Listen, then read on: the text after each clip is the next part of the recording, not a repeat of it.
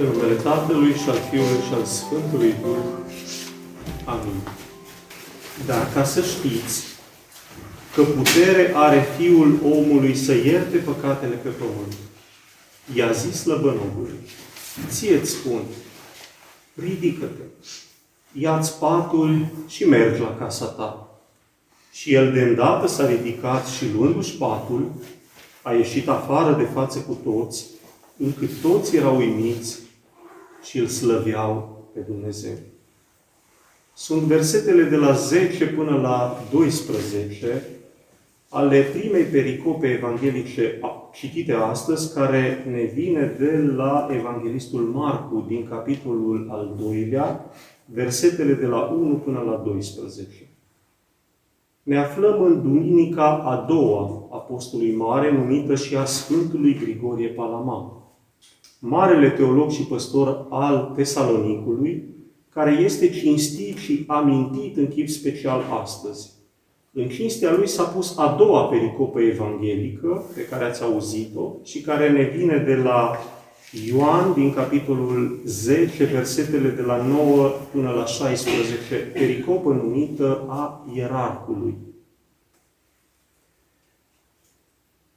Noi vom analiza prima pericopă, tocmai pentru că o pune cumva în valoare pe a doua, sau zis altfel, se pune în valoare reciproc. Și o să încercăm să vedem împreună de ce. Ca și structură a predicii vom avea așa, ca de obicei, timpul și spațiul, după care ne vom opri asupra oamenilor implicați în, în această pericopă, asupra Domnului și vom încheia cu concluziile. Prima oprire, timp și spațiu. Timpul ne aflăm, după cum v-ați dat deja seama, la începutul Evangheliei lui Marcu, fiind vorba despre o întâmplare relatată în capitolul al doilea și implicit cumva la începutul activității publice a Mântuitorului nostru. Din punct de vedere al spațiului, știm de la bun început că ne aflăm în Galileea și mai exact în Capernaum, în orașul Domnului. Iar evanghelistul ne spune foarte precis că se afla acasă, adică în casa în care Domnul locuia. Ca o primă observație, va spune că Domnul s-a născut la Betlehem, a crescut în Nazaret, dar în Capernaum și-a desfășurat activitatea din punct de vedere al omului matur. Așa să vedeți tot timpul Capernaum ca locul sau punctul, centrul activității misionare a Domnului nostru Isus Hristos pe pământ. Ca o a doua observație, ar trebui să precizăm că această pericopă este relatată de către toți cei trei evanghelii sinoptici și aflăm uh, unele lucruri complementare foarte importante. De la Matei apare pericopa aceasta în capitolul al 9-lea. Aflăm uh, despre vindecarea acestui paralitic în întreg capitolul. Este vorba despre vindecarea paraliticului, despre chemarea lui Levi, adică chemarea chiar a lui Matei, care și-o relatează în acest capitol, despre învierea fiicei lui Iair, vindecarea femeii cu scurgere de sânge și alte vindecări a doi orbi și un mut. Asta relatează în capitolul al 9-lea Matei.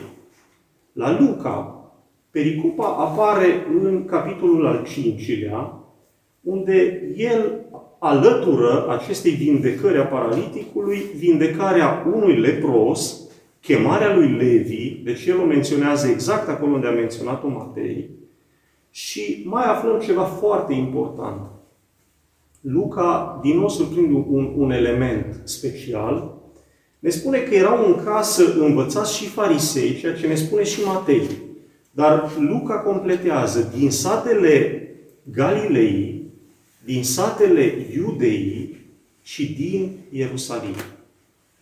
Ce înțelegem de aici? Păi înțelegem că, în primul rând, Domnul era deja în, în plină activitate misionară, taumaturgică, dacă vă uitați, ambii împreună cu, cu Marcu relatează minuni de, de vindecări ale oamenilor și din elementul suplimentar surprins de Luca aflăm că deja era căutat, era deja întrebat, era analizat și am putea spune, fără a greși prea mult, era scanat, să se înțeleagă ce fel de om este acesta, cine, ce vorbește, sunt cuvintele lui Dumnezeu sau nu. Asta indică prezența atâtor cărturari și farisei în casa lui în acel moment.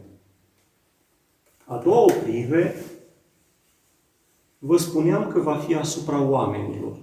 Și am văzut în această pericopă trei partide. Îi avem pe bolnav cu, cu uh, oamenii lui care l-au adus și cu cei care erau prezenți de față. Îi avem pe cărturari și farisei și îl avem pe Domnul cu ucenicii. Pe cei din mijloc, pe, pe cărturari și farisei, o să-i excludem din analiza de astăzi, pentru că dacă ne-a raportat la ei predica, ar trebui să urmeze un alt traseu pe care îl lăsăm uh, pentru anul viitor cu ajutorul Domnului. Și am identificat în atitudinea oamenilor trei direcții esențiale și o corespondență specială în atitudinea ulterioară a Domnului. Ele sunt așa. Prima este prietenia sau omenia. De ce zic aceasta? Pentru că și astăzi cred că este greu să găsești patru oameni care să te ajute cu un bolnav. Probabil ei erau și rude. Dar oricum am găsit impresionant gestul lor umanitar. Adică să-l care pe o targă prin tot orașul, prin căldură și praf, pe un semen de-a lor, spre o nădăjduită vindecare. A doua direcție este foarte, foarte importantă. Este stăruința, sau putem spune și altfel, străduința. Pentru că de la Marcu și de la Luca aflăm că era așa de blocat accesul în casa în care era Isus, că nu au putut să intre de mulțimi cu, cu targa, cu omul bolnav. Și de nevoie n-au abandonat și de nevoie s-au suit pe acoperișul unei case învecinate. Probabil așa era o casă învecinată și au venit pe acoperiș până uh, pe casa unde, unde stătea Domnul, unde era Domnul. Și l-au coborât, aflăm tot de la evanghelist, că l-au coborât prin spărtura acoperișului până în fața Domnului. Acum, aici ar trebui să, ca să putem înțelege, ar trebui făcut o altă observație. Este vorba de acoperișuri terasă, specifice caselor Orientului. De obicei sunt legate aceste acoperișuri între ele și atunci se poate merge de pe una pe alta și la, la partea centrală sau la, la partea centrală a casei, a camerei cele mai importante din casă, este un chepen. Un chepen care se deschide de obicei noaptea pentru a permite aerisirea sau răcorirea casei. De acest uh, șiretlic s-au folosit ei ca să intre, ca să-l pună pe, pe fratele lor în fața Domnului. Și a treia direcție este credința. De unde aflăm că asta e, că asta i-a motivat pe ei? Că ne-am putea spune că poate i-a motivat uh, îndrăzneala sau poate i-a motivat disperarea sau chiar dorința de spectaculos. Și o aflăm fără niciun fel de echivoc de la evanghelist. El însuși ne spune și văzând Isus credința lor.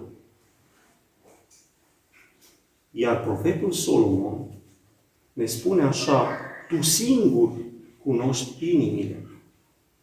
Adică confirmându-ne cumva că evanghelistul are dreptate.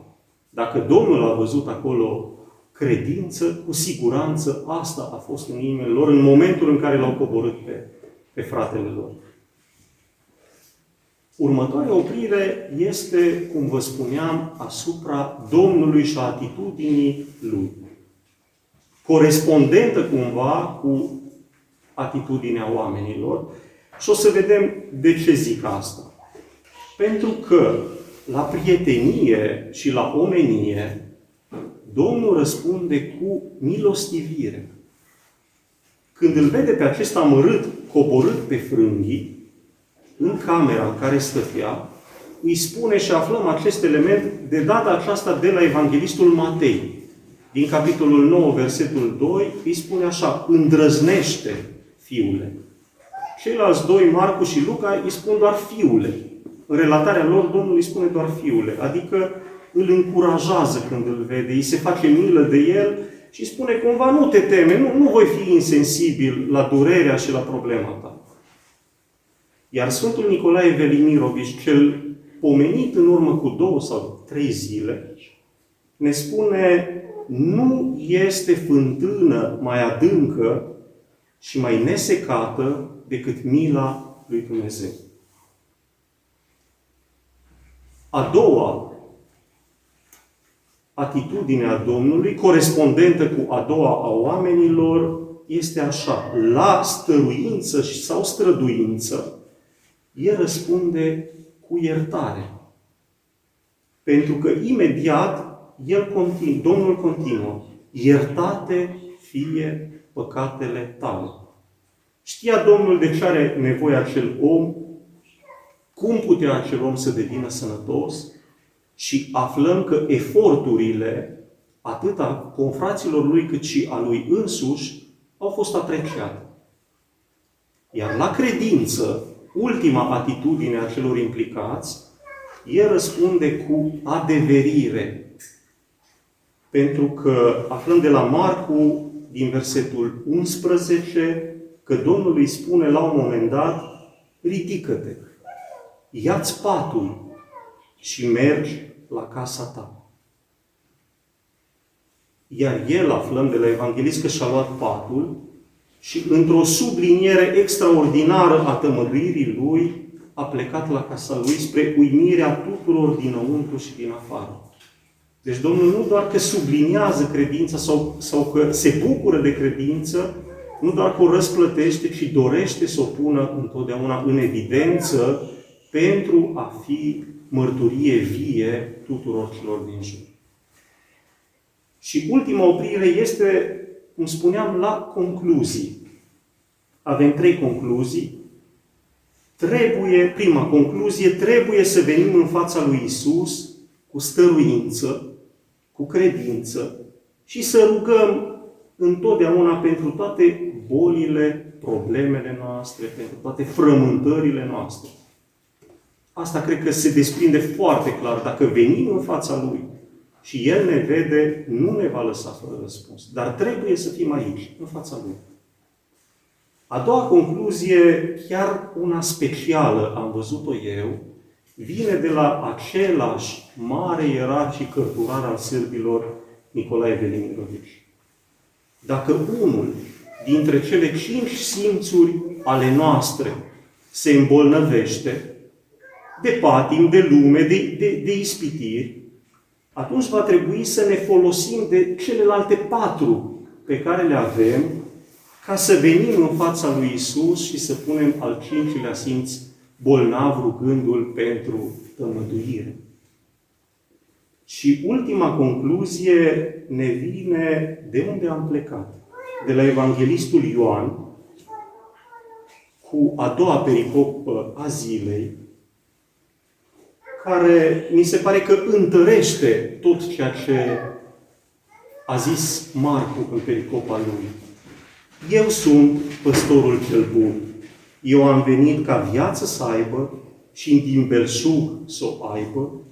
Ioan 10, versetele de la 10 la 11. Amin.